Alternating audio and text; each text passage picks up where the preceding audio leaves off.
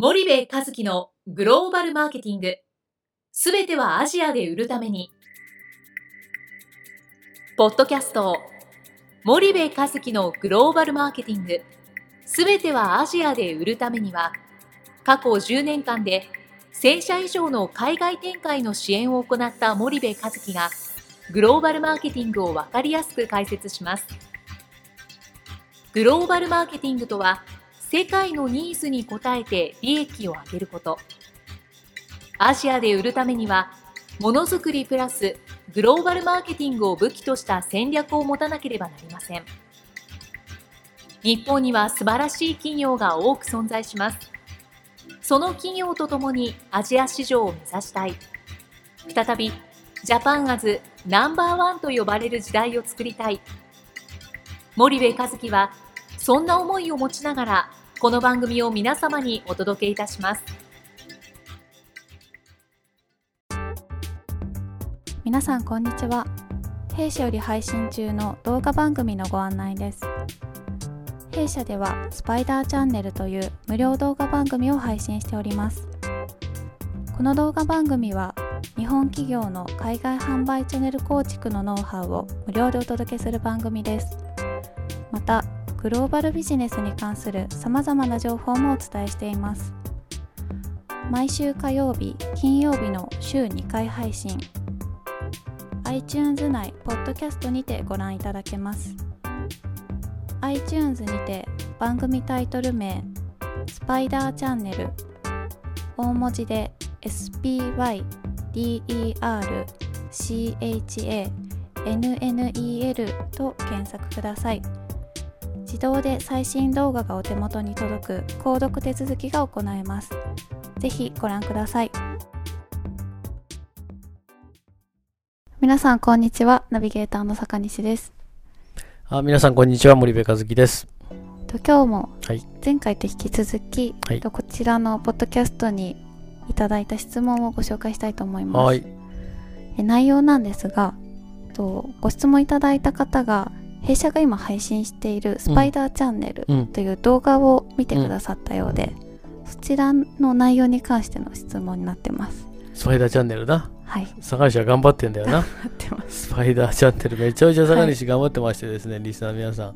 私もなんか、えー、月8本の収録、はい、配信をするっていうことは、はい、月8本収録をするってことなんですよ、それをあの12本にするとかなんかわけのわからないことを言ってましてですね。もうネタがないよって言ってるんだけども まあでもあの坂西が頑張って取り組んでる、はい、あの番組で動画番組で、はい、えー、ポッドキャストビデオキャストそうです。で見れると、内の。はい、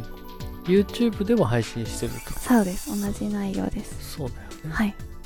でビデオキャストの方はポッドキャストの影響があってそこそこダウンロード数が伸びてるんだけども、はい、YouTube がすごい寒いことになってて 再生回数この間見たら13とかねチャンネル登録数26とかなんかそういうことになってるんだよね、はい、ちょっとこの話をこの番組でしたらどれぐらい増えるんだろう、はい、あのリスナーの皆さんの温かい心を、チャンネル登録お願いします。お願いします、YouTuber ってことだね俺もね。そうです。YouTuber です。ヒカキンだね。目指しましょう、はい、えー、それでその番組の、はい、何？質問ですね。質問で、はい、内容が、うん、と動画番組内で、ベトナムにおけるチャンネル構築のステップというタイトルの番組、あの、うん、回があるんですけれども、はいはいはい、そちらをご覧いただいていて、その中であのであすいません。ベトナムのディストリビューターについてあの森部さんが言及しているところがあるんですね、うんうん、そこで、まあ、もうちょっと詳しく聞きたいと、まあ、セールス機能を持っている、うん、もしくはデリバリー機能しか持っていないディストリビューターがいるっていうことを言っていた、ということで、そちらについてもう少し詳しく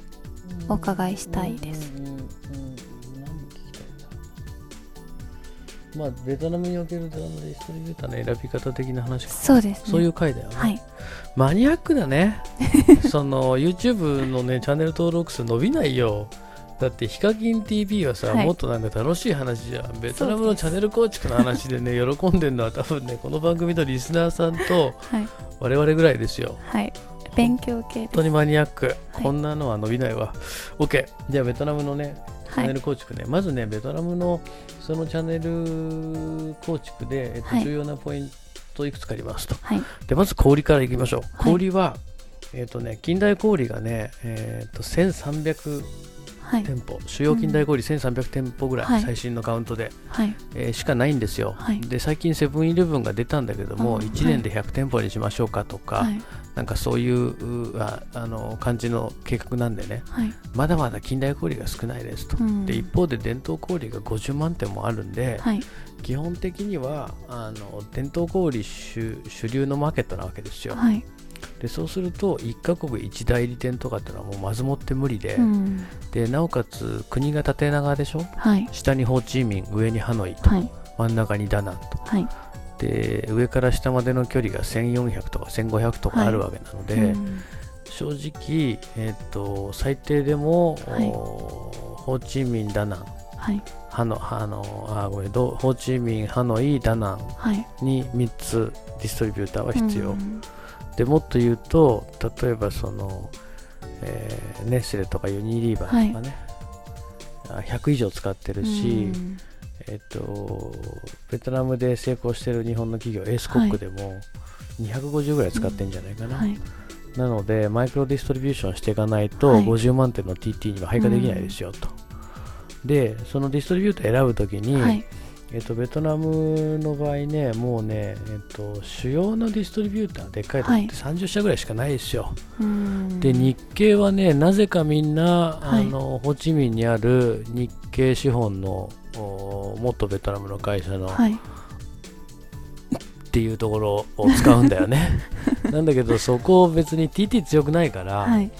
MT だけなんでね、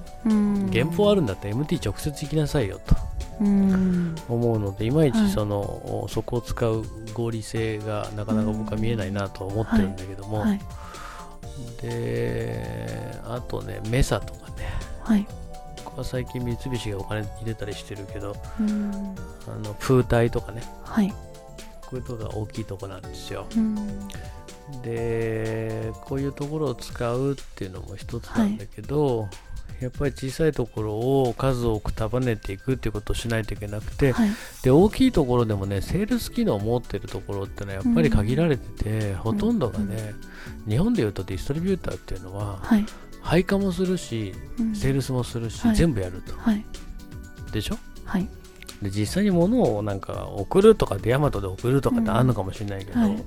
ベトナムではデリバリー機能しかないものをディストリビューターって言ったりするわけですよ。でセールス機能ついてなくてデリバリーしかしないんだったらそれは、はい、その宅急便じゃんみたいな、うん、日本の感覚だとね、はい、けどそんなにいっぱいあるんですよ。でそういうものをエリアエリアで使っていくエースコックだってあのネスレだってユニリーバーだってそうしてるわけですよ。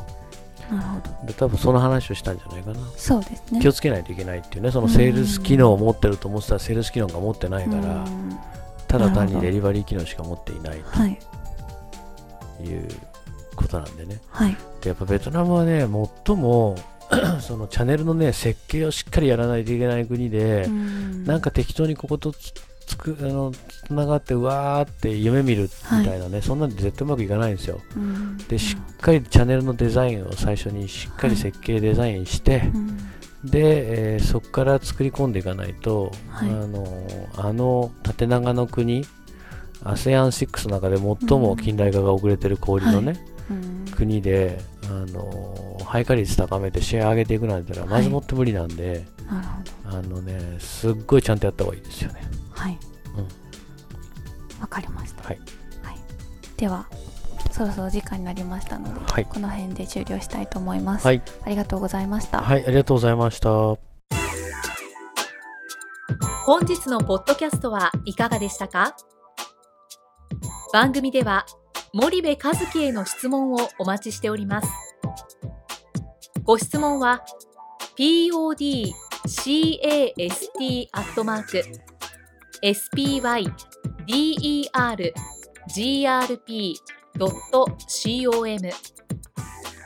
ポッドキャストアットマーク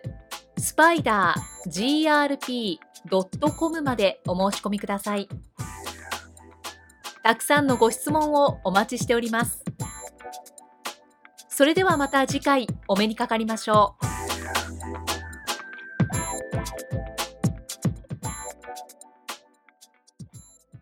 森部和樹のグローバルマーケティング。